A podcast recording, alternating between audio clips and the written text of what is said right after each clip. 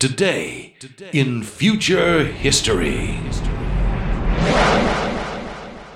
Welcome, sentient beings. By now, you are probably wondering how we are able to broadcast these moments of historical importance to you, how it is that we are aware of everything significant that has ever happened, and how you particularly are able to receive these distinct broadcasts in your distant time. Good for you. Meanwhile, we continue our tireless work of cataloging and revising to tell you the things you have not known for August the 11th.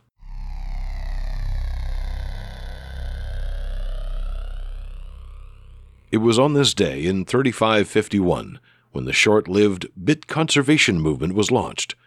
Concerned that there were too many yottabytes of information floating around the planetary infoweb and that bandwidth was increasingly becoming a problem, an anonymous group calling itself the Compression Council advocated for a combination of smart tools and restraint to limit traffic to essentials.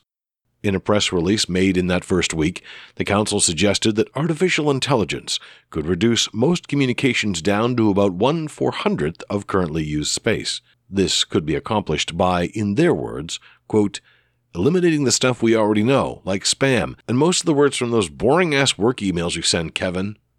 End quote. In audiovisual communications, the reduction would be a little less severe, but still result in only one out of every 60 frames of video being sent.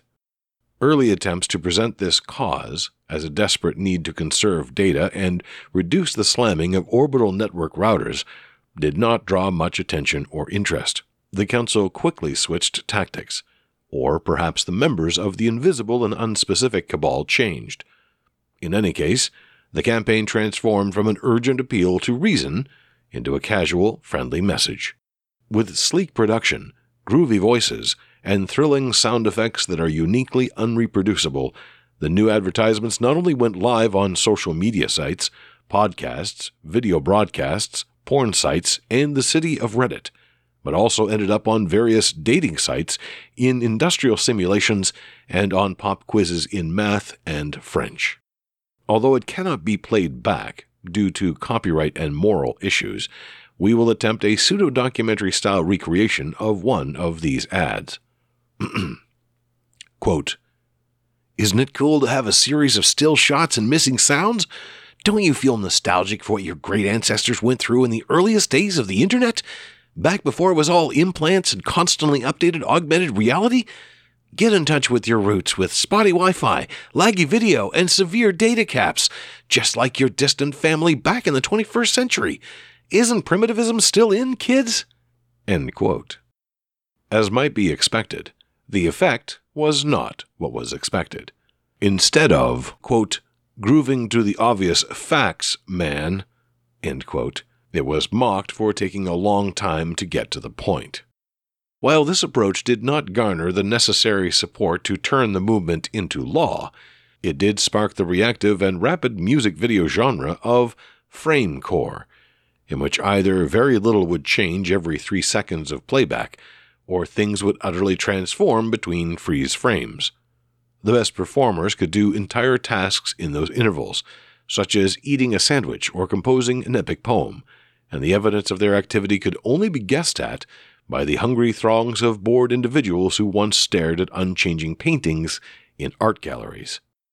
Framecore was, thankfully and poetically, a brief movement, quickly replaced by the massive expressionist full planet movement and the oh my god it's all the things anti-collapsian pro-pression fill all the buckets art style, and the return of prog rock. In the infinity of time, all things change, and soon these things were backed up and minimized into footnotes in academic papers about quaint historical practices. Then, of course, tragedy. The great data crunch of 3714 struck hard. Responses to it varied, from minimalist language which removed 12 letters from the English alphabet for a time, to the great cult of compressionism rapidly growing, which picked up the threads from the original council. After this, the pendulum swung back once more, but the permanent damage was done. The annual rationing of shared pet pictures probably wasn't the worst impact, but the elimination of the common use of polite words like hello and goodbye and are you alive were devastating to the hospitality industry. Thankfully, the invention of the Bubba Byte in 4332 allowed everyone to stop stressing so much over every little bit and get back to arguing semantics. This has been Today in Future History. It must be really nice to have all of history to look forward to, aside from that little bit that happened before you. Cherish this moment while it lasts. All too soon, you will be approaching the end of your timeline. Eh, um, hmm, never mind. Tune in tomorrow to have just another day happen. Totally normal, nothing to be worried about, and I'm sure that it will all be over approximately 25 hours later. Stay calm, and remember that you are just an ordinary person, and probably will be so for the rest of your life, and you won't have to wait for long to find out.